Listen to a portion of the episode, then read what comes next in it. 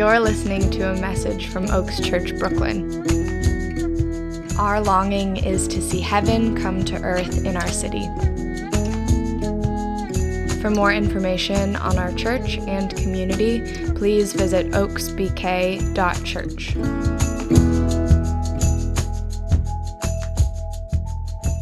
Our teaching text from today comes from Luke chapter 1, verses 46 through 56. And Mary said, My soul glorifies the Lord, and my spirit rejoices in God my Savior, for he has been mindful of the humble state of his servant. From now on, all generations will call me blessed, for the mighty one has done great things for me. Holy is his name. His mercy extends to those who fear him from generation to generation. He has performed mighty deeds with his arms. He has scattered those who are proud in their inmost thoughts. He has brought down rulers from their thrones, but has lifted up the humble. He has filled the hungry with good things, and he has sent the rich away empty. He has helped his servant Israel, remembering to be merciful to Abraham and his descendants forever, just as he promised our ancestors. Mary stayed with Elizabeth for about three months and then returned home. This is the word of the Lord. Morning, church. What a morning we have had so far. I have to say, I'm feeling a little stage fright having to follow all those children. Um, that was amazing. And in the 10 years that I have been participating in the last church, uh, this church, this is the first pageant I've ever seen. And I'm so proud of all our kids' ministry team. I'm also feeling very grateful that I get to do this and not wrangle all of those children to do that, uh, because just getting my four out the door was quite challenging. Uh, my name is Gemma. If we haven't met, I'm the associate pastor here. I know that some of you are probably visiting because you had little ones involved in the pageant. We're so glad you're here. We're really happy to have you with us. And on this, our last Sunday gathering before Christmas, I want to take some time to bring our Advent series to a close. And we've been in this teaching series called The Prince of Peace. And we've been tracking people like Simeon and Anna who encountered the long awaited Messiah to see what we can learn from their stories. And today, given that my oldest girl was Mary in the pageant, it, uh,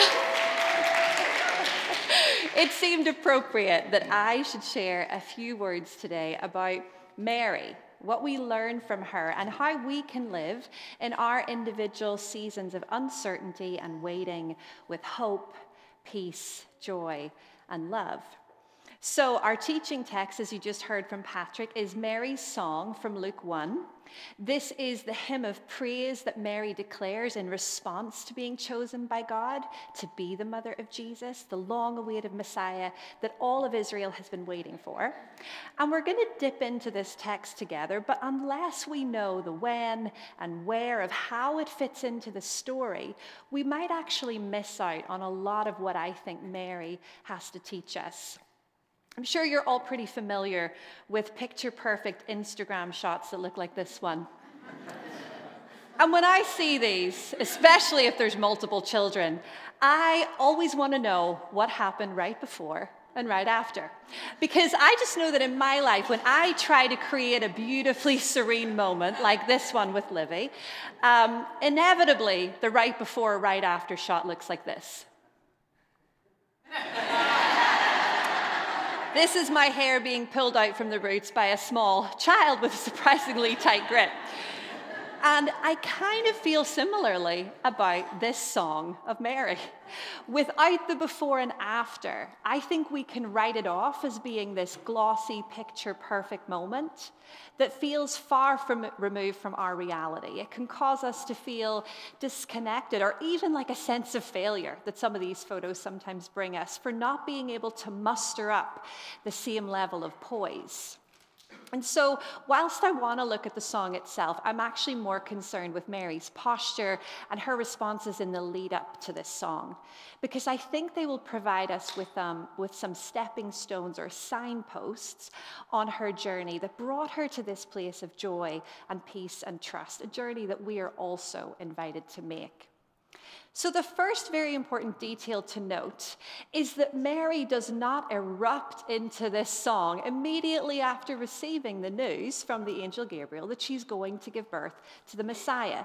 In fact, we're told in the scripture that when Mary first hears the news, she is greatly troubled by the angel's words. This word troubled is diata- diatarasso, which means to agitate greatly. It's actually the only time that this verb is used in the New Testament. Mary is not just a little bit worried, she is greatly disturbed. This news could cost her everything her reputation, the man she is betrothed to marry, perhaps even her life. So, how does she get from there to the teaching text we just heard? What is her process from being greatly troubled and agitated and disturbed in verse 29 to glorifying the Lord in song in verse 46? Well, when Mary asks the angel, you know, how is all of this going to happen? I'm a virgin. The angel responds by talking about the supernatural power of God. And as a means of confirmation to Mary, Gabriel tells her about another example of the supernatural power of God in the life of her cousin Elizabeth, who, despite being old and barren, has miraculously conceived. The angel concludes by saying that no word from God will ever fail.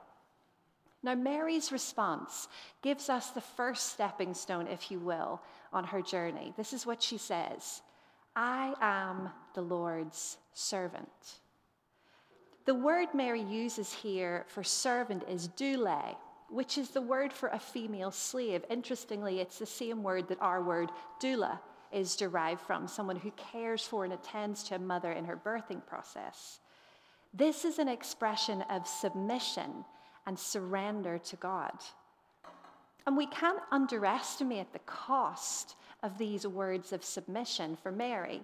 Scripture says she's betrothed to Joseph, and a Jewish betrothal involved two steps the formal engagement, which included a contract and the exchange of a bridal price, and then the wedding, which usually happened a year later. So, this is no simple matter for Mary. She's being asked to bear a child as a virgin without being married. It's very likely that she's going to become the object of doubt, ridicule. She may be accused by Joseph of being adulterous, an accusation that would lead to divorce or worse. Mary is willing to prioritize surrender to the Lord over her fears of the historical and cultural stigma of conceiving outside of marriage. In Ignatian spirituality, this would be called holy indifference. It's a relinquishment of control. It's a grace filled state of desiring to do God's will and to praise, reverence, and serve God more than desiring anything else. It is a way of Mary saying, I will lay down my rights. I will lay down my reputation. I surrender my fears and questions and uncertainty in recognition of your greatness.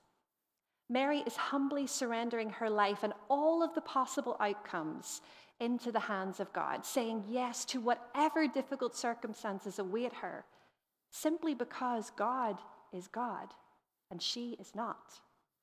She humbly recognizes that she is not the star of the story. In our culture, I think we can really easily cultivate an attitude of entitlement, treating God more as one that we can negotiate with rather than Almighty Creator of the universe and everything in it. Mary recognizes who she is and who God is, and she doesn't get those two things mixed up. The second thing she says is this May your word to me be fulfilled.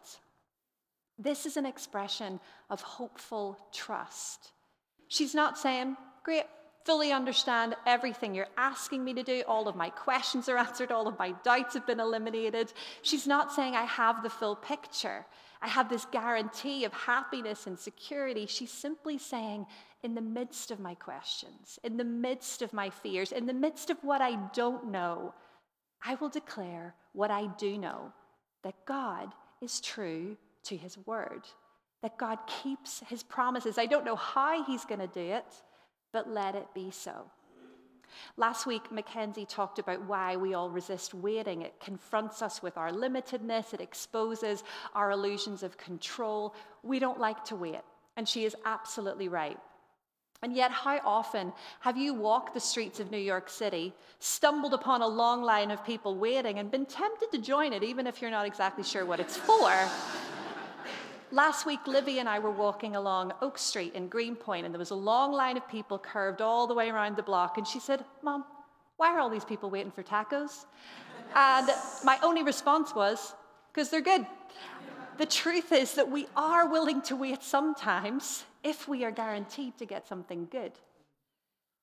Mary knows the truth that whatever awaits her circumstantially, the one she is trusting in is good. So she declares her trust, not in circumstances being easy, but in the faithfulness and worthiness of her God. Right before our teaching text, we're told that in response to the angel's words, Mary immediately hurried to the hill country of Judea to visit her cousin Elizabeth. This would have been a three day journey of about 80 to 100 miles and demonstrates the third step that I think moves Mary towards this song of joy. She immediately acts in response to the word of God. Mary hurries to obey where God is taking her. She moves herself in the direction of the promise. She follows the word of the Lord. And it leads her to discover that at least half of what the angel said to her was true. Her barren cousin is miraculously pregnant. And if this part is true, then she can count on the rest of it also being true, even when she doesn't yet see the evidence of it. Now, as I've sat with this chapter, something interested me, which is always cool about Scripture. I love that you can read something that you've read a hundred times and stumble upon something that feels brand new. In verse 24, which wasn't in our teaching text, we're told that after uh, becoming pregnant, Elizabeth spent five months in seclusion. She retreated into solitude. She withdrew from the crowds and the community, presumably to create a safe and sacred space for this miracle baby to grow. Not to mention that her husband Zechariah had been made silent throughout her whole pregnancy because he disbelieved the angel's words to him. I don't know if you've ever spent five months in seclusion. Anybody? Um, I certainly haven't, nor has my husband been silent for an entire pregnancy. Um, but I know. I know that when I have withdrawn in extended periods of silence and solitude, I have become more sensitive to the Holy Spirit. And it made me wonder how attuned to the Spirit of God had Elizabeth become after all that time? What heavenly whispers had she overheard? What wisdom had she received from God? Now enter Mary. Just picture this moment after five months of silence and solitude and seclusion in the home of Elizabeth. Mary walks into this sacred space. And this is what happens. In a loud voice, Elizabeth exclaimed, Blessed are you among women, and blessed is the child you will bear. But why am I so favored that the mother of my Lord should come to me? As soon as the sound of your greeting reached my ears, the baby in my womb leaped for joy. Blessed is she who has believed that the Lord would fulfill his promises to her. Mary finds community that confirms everything the angel has told her. Like the angel, as Elizabeth greets her young cousin by telling her that she's highly favored. Blessed are you, blessed is the child, blessed are you who have believed. Now, cue Mary's song. My soul glorifies the Lord, and my spirit rejoices in God my Savior, for he has been mindful of the humble state of his servant. From now on, all generations will call me what? Blessed. This is the moment that Mary fully recognizes her own blessedness. She uses the same word that Elizabeth has repeatedly used to describe her. Now, Mary is naming it for herself. Not only did Mary come to a place of surrender, not only did she make an expression of hopeful trust, not only did she act in obedient response to the word of God, but the final step towards her song was that she went where her faith would be fortified among people who were also living into the mysterious promises of God. She put herself around those who might build her faith, who would identify a name and celebrate her place in God's story. And their words of faith for her would enable her to name it for herself. This song of praise is often called the Magnificat uh, because often in some translations, instead of my soul glorifies the Lord, we read my soul magnifies the Lord. And Magnificat is the first word of that in Latin, which I will not try to pronounce. But I love this use of the word magnify in this text because the truth is that Mary's situation hasn't changed. All of the painful outcomes are still possible painful outcomes, but she chooses to magnify the Lord. When we magnify something, we make it bigger. Instead of allowing the potential problems to take up the capacity of her imagination, spiraling in all the doubts and questions and what ifs, she allows her imagination to be filled with the truth of who God is. She magnifies His word, His character over the problems and difficulties that might await her. She acknowledges in the song, God has been mindful of me. He sees me, He knows me, His eyes are on me, His loving favor rests on me, humble as I am. The mighty one has done great things for me. Holy is his name. His mercy extends to those who fear him. In the middle of her uncertainty, she rests in the certainty of who God has been in the past, who He is right now with her in the present, and who He will be in all of the tomorrows that she will live. A major theme in the first two chapters of Luke, which we've already seen um, through the lives of Anna and Simeon, as, as Carlos and Mackenzie brought that to us, is that God does what He says. His word does not return to Him empty. Rich is the blessing that comes to those who believe in him and who partner with him in that reality. Although Mary's song starts with personal praise for all that God has done for her, it gradually spans outwards and speaks of God's faithfulness to his covenant um, commitment to the entire nation of Israel. And in reality, this song is not just Mary's. Mary's hymn is a story not only about herself, but about all those who fear God and are the objects of his mercy and grace. It heralds a call for all of us to remember and rejoice in God's gracious activity in our lives, to humble ourselves before his awesome works, and to live in trust that he will always be faithful in accomplishing his redemptive purposes. I was talking to a friend this week, and saying that in some ways, I, I think our lives are like these giant, beautiful, finely detailed tapestries. But the reality is that more often than not, what we see of this tapestry is the reverse. It's where all the work is, is visible and sometimes a bit ugly and messy, the behind the scenes, the part that looks unfinished. And every so often, I think we catch a glimpse of the way that God is weaving all of it together into beauty and order and redemptive goodness.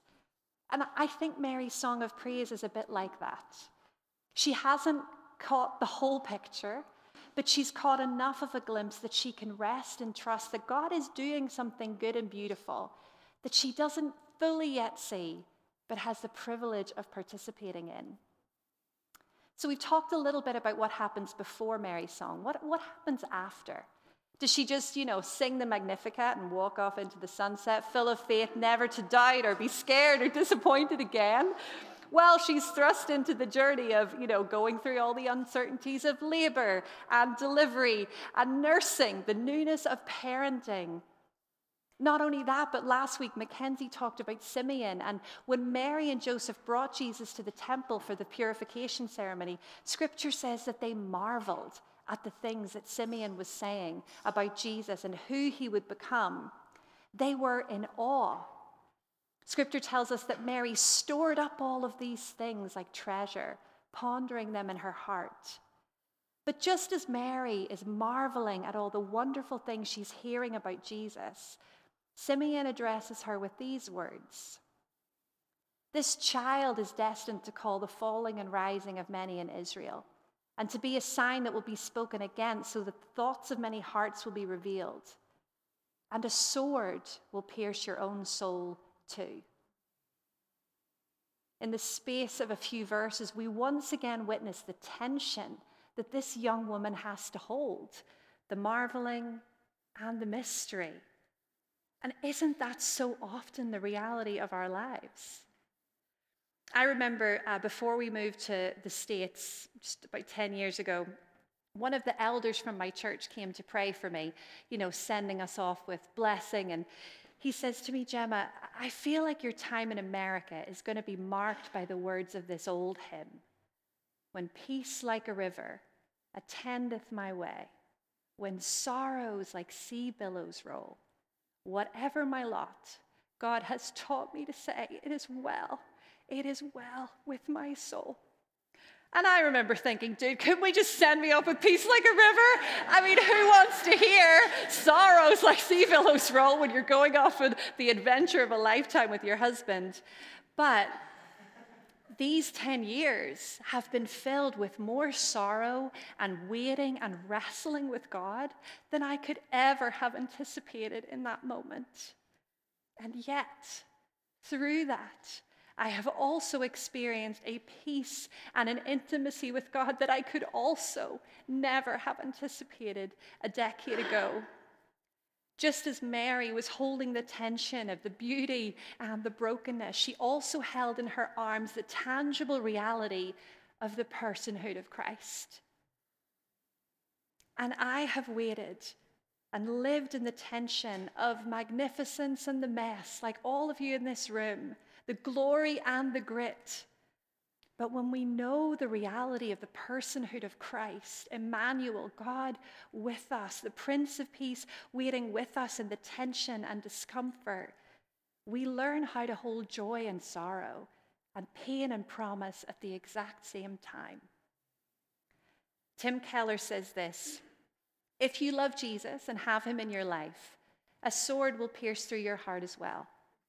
There will be inner conflict, sometimes confusion, sometimes great pain. But if you go through suffering and put more trust in Him, you will find a kind of indelible joy, strength of character, and power that can come to you in no other way. This kind of fight can lead to immense peace. Mary's journey towards the Magnificat is that fight towards peace. The Magnificat is not easy praise, it's a sacrifice of praise. It's costly. It might seem like that glossy, picture perfect image, but there's work behind it that we must acknowledge, work that we are also invited to do. And the work doesn't end with the Magnificat either. It's the same journey that she continues to walk all the way to the cross and beyond. Surrender, trust, obedience community. And wherever we are on our journey this morning, we, like Mary, are invited to declare, My soul glorifies the Lord in the midst of it all. As we break um, for this holiday season, I actually want to just remind us of a spiritual practice that I believe helps us to cultivate an ability to rest in the midst of mystery and it's actually the practice of Sabbath. This is a practice that we are committed to as a body. And if it's new to you, please come and talk to me afterwards. I'd love to talk about Sabbath with you. Or you could look up the, the Goodway resources on our website. We have a, a whole week where we talk about the practice of Sabbath. But the word Sabbath literally means to stop, to cease. It's a day blessed by God and set aside for us to rest and contemplate and delight. And the practice of a weekly Sabbath isn't about resting once we've got everything done. It's about choosing to enter into rest in the midst of the unfinished. The weekly rhythm of Sabbath confronts us with our impulses towards completion. It cultivates the virtue of humility as we learn to live with the frustration of inconsummation, resisting the temptation to prematurely resolve the painful tensions of our lives. As we see in the life of Mary, the way of Jesus means surrendering to the way of vulnerability, which will always involve learning to rest in the tension of the unfinished. So, as we enter the next couple of weeks, where, where many of us will have an opportunity for extended rest, I want to invite us to intentional engagement in a practice of Sabbath. In the absence of some of our normal rhythms, let's be mindful of the practices that help us stay connected to God and to community. Let's use this time as an opportunity to abide with Christ in the midst of all of our waiting and wondering, to choose to trust in the goodness and faithfulness of God. This year, we, have created what we call a table liturgy for Christmas Eve. We won't be having a Christmas Eve gathering in this space, but we want to encourage you in your homes. Gather with a roommate or friends or, or some of your family members. Invite them to do this with you. Maybe make a meal together or just take a break from your preparations and sit and reflect on the incarnation of Christ. Emmanuel, God with me in the midst of everything I'm going through, God with me, in the midst of even being in difficult family situations that some of you might be facing in the next little while. We have printed copies at the back for some people who might want to take them with you. They're also, it's also up on the website as well. But as we move towards Christmas Day, may we each receive the Prince of Peace afresh in this moment, exactly where we are, in all of our befores and our afters, may we allow His indwelling Spirit to move us towards joyful response. For unto us a child is born, unto us a son is given, and the government will be upon his shoulders, and his name will be called Wonderful Counselor, Mighty God, Everlasting Father Prince of Peace. I'm going to invite the band to come up. I'm also going to invite, if you're on the prayer team, would love you to go to the rugs already. But I want to invite us this morning into a time of just lingering in God's presence, naming where we are. None of us finding ourselves in that kind of picture perfect Kodak moment all with a story that has led us to this moment and one that will go with us afterwards. But we have an opportunity to just be together and to receive the Prince of Peace afresh into whatever we journey with this morning. Maybe today, for some of us, is about surrender. It's about relinquishing control, saying yes to God's redemptive purposes in our lives. Maybe today is about expressing hopeful trust. And for many of us, maybe that will be more like the, the father in the New Testament who came to Jesus and, and Jesus says, Do you believe? And he says, Well, I, I do believe, but help my unbelief. Sometimes that feels more real to me than anything else. Maybe today there are some of us who need to courageously move in obedience in the direction of something that God has already said but maybe it's been difficult to do. Maybe today you need to get around people who will believe for you, whose faith will fortify your faith. All of these are possible for us today. There are members of our prayer team who are going to be on the rugs, and I know that any of them would be so happy to pray with you, to pray that you would know the Prince of Peace in the midst of whatever situation you find yourself in. And I want to invite all of us at some point during our response to take a moment to use these words of Mary, to declare praise, to glorify God, to say, God, I will magnify you this morning. Above everything else that's going on, I choose to magnify your word, your character, who you are yesterday, today, and forever. And I will stand in the tension of it all. And I will say, My soul glorifies the Lord. Would you stand with me this morning?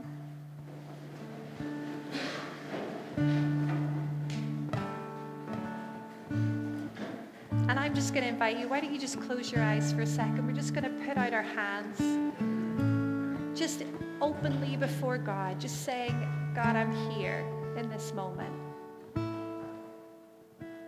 You know all of the before and after. You know where each of us finds ourselves this morning.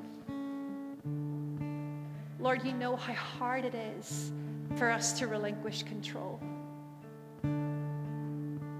You know how hard it is, Lord, for us sometimes just to declare that hopeful trust. But I just want to pray, Holy Spirit, that even now your presence Emmanuel, God with us, Prince of Peace, Prince of Wholeness, would you come? Would you fill us with your presence? Would you meet us exactly where we are? And would you bring us on that journey, Lord, where we could say, My soul glorifies the Lord. My soul magnifies the Lord. Your mercy extends to me today. Lord, we celebrate your coming. We celebrate who you are, your goodness and your kindness and your faithfulness. And so as we worship, I just want to encourage you if you would love to receive prayer today, please move to the rugs to our prayer team. They would love to pray with you. And in a few minutes, uh, Ryan's going to lead us to the table as well. But just let's worship and glorify the Lord together as our Prince of Peace.